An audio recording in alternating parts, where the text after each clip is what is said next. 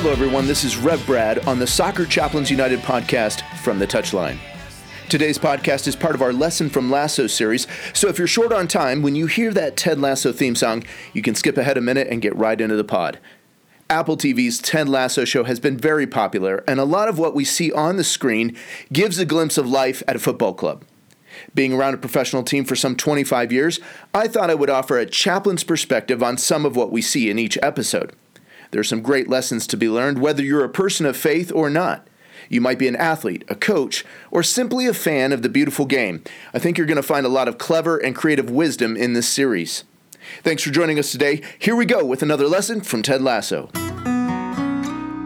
found the space and he's found the back of the net.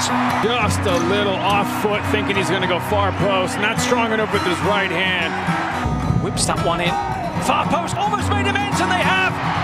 He has the hat trick. The second in his career. The third of the night. The hat trick hero. Talked about you're not going to be able to sustain that kind of pressure. To the corner. Goes towards the near post. And you're on the angle. And what a goal! What a goal! Today, we complete a bit of the trifecta as the last few lessons from Lasso.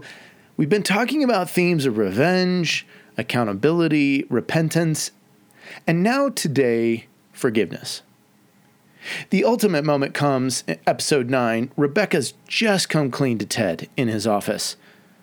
Ted stands up from his desk, and as he comes face to face with Rebecca, she says, If you want to quit or call the press, I'll completely understand. But to this, Ted simply replies, I forgive you. I forgive you. Three simple words. They have Rebecca baffled, confused, stammering. You know, maybe she's never encountered being forgiven. Maybe she's never walked the difficult walk of re- repentance and seeking forgiveness.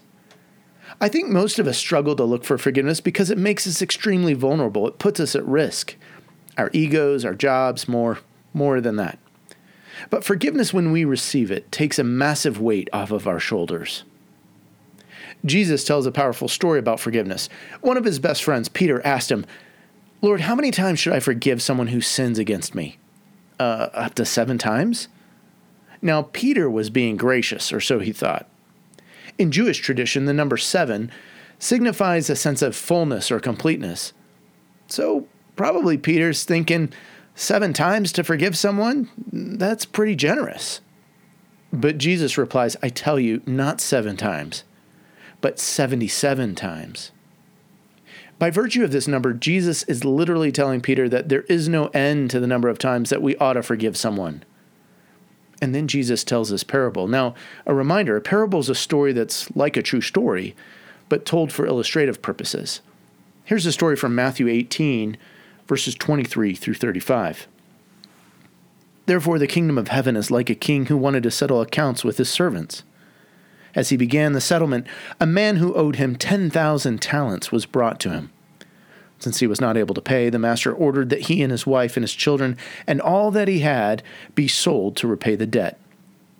The servant fell on his knees before him. Be patient with me, he, he begged, and I will pay back everything. The servant's master took pity on him, canceled the debt, and let him go. But when the servant went out, he found one of his fellow servants who owed him a hundred denarii. He grabbed him and began to choke him. Pay back what you owe me, he demanded. His fellow servant fell to his knees and begged him, Be patient with me. I will pay you back. But he refused. Instead, he went off and had the man thrown into prison until he could pay the debt.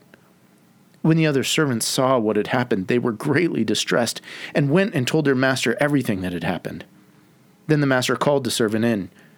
You wicked servant, he said, I canceled all that debt of yours because you begged me to.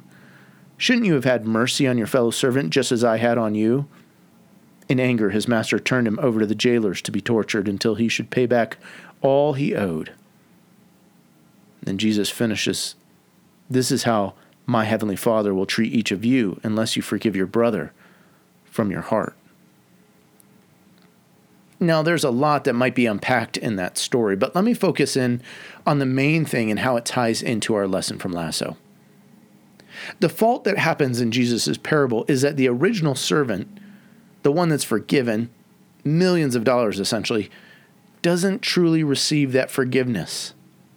He's forgiven this massive debt, but rather than being grateful and gracious, he goes out embittered and tries to exact payment from someone who owes him maybe a few bucks, a hundred bucks. We see Lasso's compassion and forgiveness. It comes as he recounts his own situation. He says, Divorce is hard. It makes folks do crazy things. See, Lasso has a capacity to offer forgiveness because he realizes the weight of what Rebecca has been carrying and he releases her from that burden. Friends, think about a time or a moment when you've received forgiveness. Think about the price that you've maybe tried to exact from others. You know, when we realize the massive load of debt that we've been forgiven and this forgiveness coming from God, it really ought to change how we in turn forgive the one who stands accusingly in front of us demanding repayment, or the one that owes us. You see, our debt of millions has been wiped clean by God. And this should be a motivator for us to forgive of the, to forgive the debt of a person who owes us a few bucks. It's not easy at times, I know, to forgive, especially in football. I, I could sit here and tell countless stories of backstabbing, power grabbing, throwing under the bus, and throwing under the table kind of moments. But we must realize we've been forgiven a massive load, and we in turn ought to forgive others. You know, maybe you've not quite realized that you can be forgiven. Maybe you're carrying that pain and hurt. Let me encourage you reach out, cry out to God, my friend, and ask forgiveness. Let God take that monumental burden off your heart and soul. And if someone comes into you and stands before you, hat in hand, and, and they humbly ask you for forgiveness, please, please remember how much you've been forgiven. Remember that moment when you needed to be vulnerable and you needed to stand in front of someone and ask for, for their forgiveness. It's not just seven times that we should do it, but 77 times. Well, thanks for listening to this lesson from Ted Lasso. This is Rev Brad coming to you from the touchline.